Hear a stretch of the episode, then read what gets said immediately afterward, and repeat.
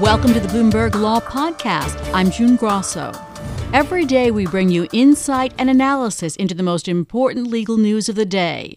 You can find more episodes of the Bloomberg Law Podcast on Apple Podcasts, SoundCloud, and on Bloomberg.com/podcasts. This weekend, T Mobile announced that it would acquire Sprint in a $26.5 billion stock deal. But in today's trading, both wireless carriers are suffering sharp declines amid investor fears of antitrust action against the deal.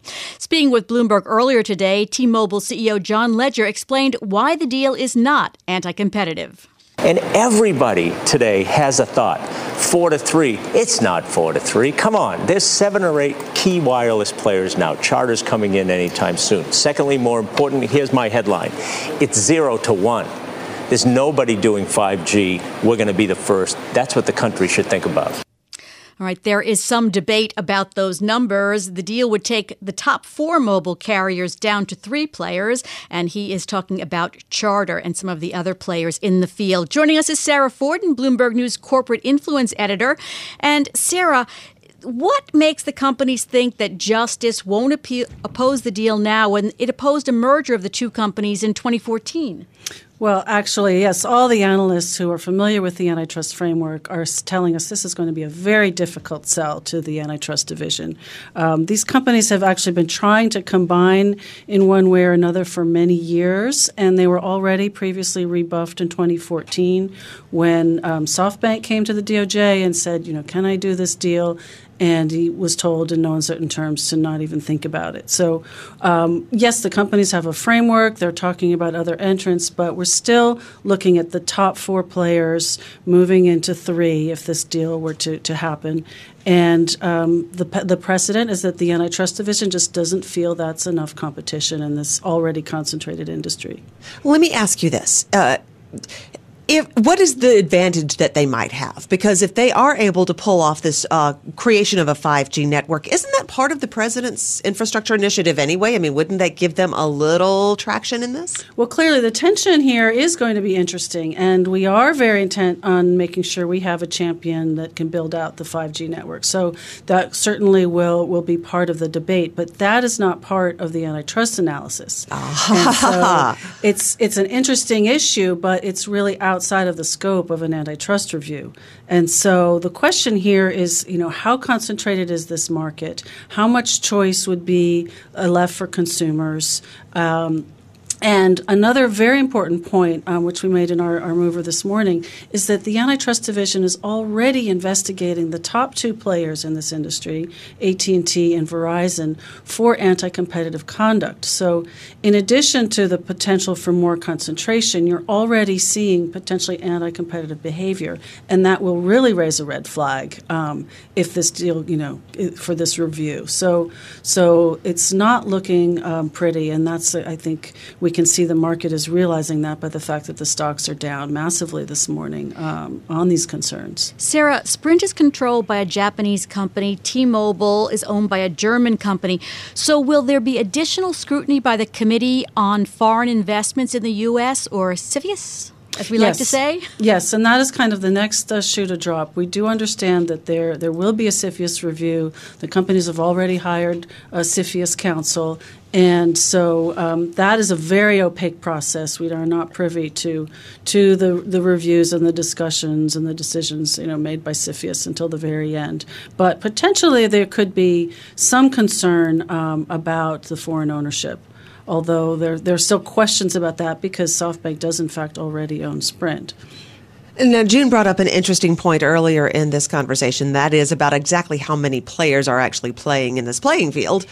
Sprint claims uh, it's really more than four, seven or eight. You have said the big four. Where is it, and how does Sprint come up with that number? Is it are they dividing up who gets what piece of the pie? Well, there are other, you know, companies that have come in and out of the space, you know, Comcast, Charter, they mm-hmm. might, you know, rent airspace from a, a big provider. Uh, they might try to, you know, build their own wireless. I mean, they they have they have been in and out of the market over the years, but they aren't considered, you know, the top national players. And so, yes, I think it does um, work to the company's um, framing to, to say, oh, there are all these other players in the market. But the real question is how many people are really offering national cell phone contracts. And how would that play in the argument that they make?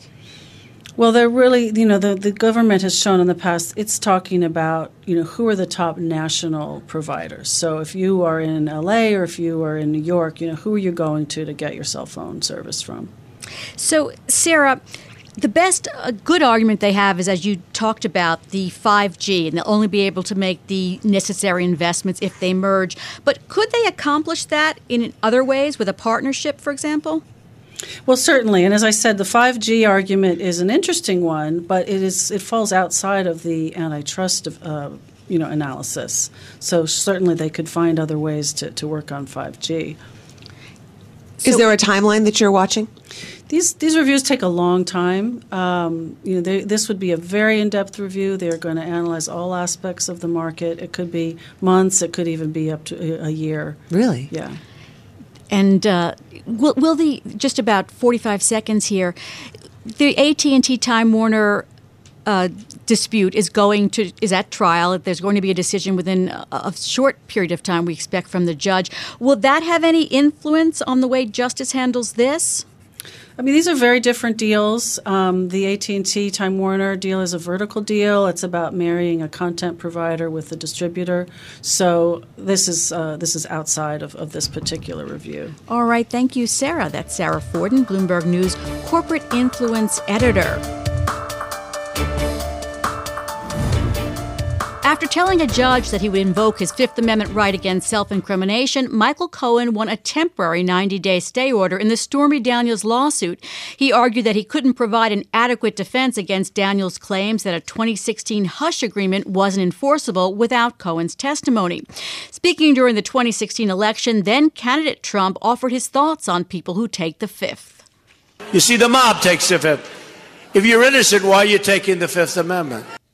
Joining me is former federal prosecutor Robert Mintz, head of the white collar and criminal investigation practice at McCarter and English.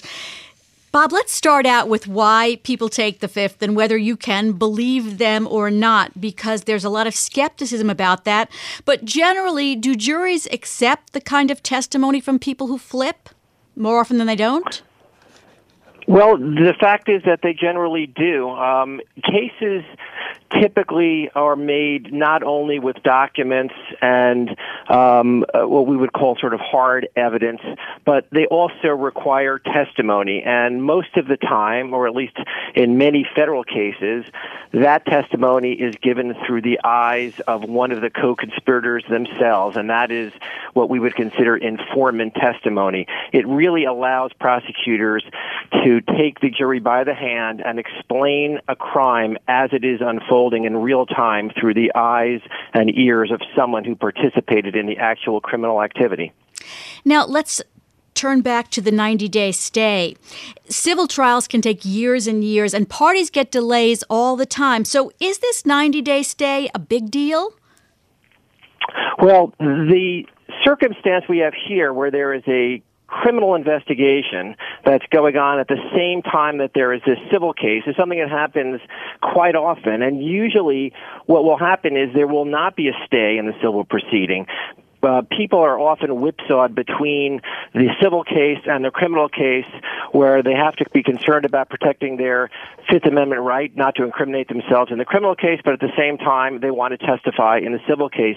Here what the judge did is he found that the likelihood of an indictment here was, was imminent, that it was highly likely that Michael Cohen would be indicted, and so he decided to allow the civil case to be stayed for 90 days to see what happens in the case because once there's an indictment, then the case to stay the civil case is much stronger, and that's a circumstance where usually judges will stay the civil case once an individual has been indicted. So you had a judge in LA talking about an indictment in the Southern District of New York. Is that unusual for a judge to make a prediction like that, that Cohen will probably be indicted? It, it is unusual, but I think what the the reason the judge did it is because the standard is fairly high to stay a civil case when there's only a criminal investigation going on. So in this case, I think the judge wanted to buy some time to see what happens within the next 90 days. He made a particular finding that this case was not a simple criminal investigation. That's an investigation into the personal attorney of a sitting president regarding documents that might be subject to the attorney-client privilege. I think because the stakes were so high here, what the judge wanted to do was wait 90 days and see what happens in the criminal case before he makes a final decision about whether, whether to stay the civil case. The speculation about whether Cohen would flip or cooperate with prosecutors seemed to reach this fever pitch after Trump's interview on Fox and Friends last week, where he tried to distance himself from Cohen, saying he only did a tiny, tiny little fraction, that's a quote, of his legal work. Is it time for Cohen to play Let's Make a Deal? If he were your client, what would you do?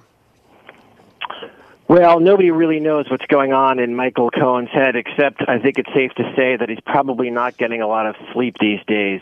He's put in a difficult situation, and what his lawyers are probably advising him is to wait and see what happens. There's really no downside in waiting and allowing the criminal case to play out to see if, if in fact he's actually charged and to see what that case looks like before he makes a decision about whether he'll cooperate.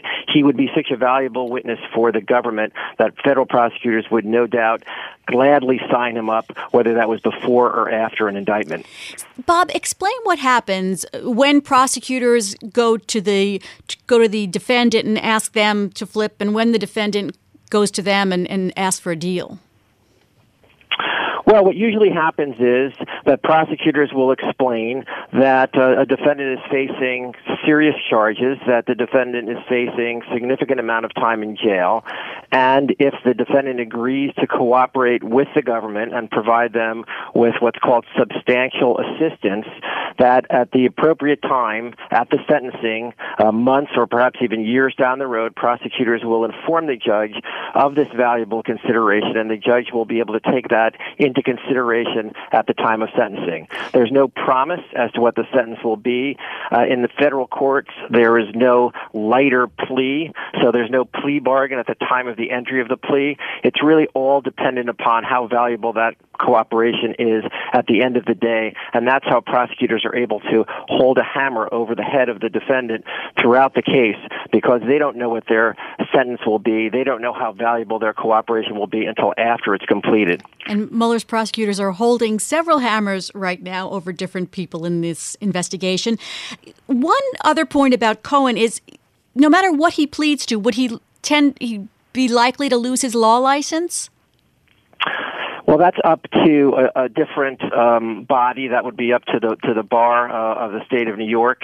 Um, but typically, if uh, lawyers plead guilty to crimes involving felonies, they're likely to be suspended and likely to be disbarred turning to the Stormy Daniels and, and her attorney, there in the Southern District right now, there's a special master appointed to go through the various documents and, and hard drives, et cetera, that were seized in that raid on Cohen's office. And Stormy Daniels' lawyer asked to be allowed to join the case because of the evidence seized. Is that something that the judge is likely to allow?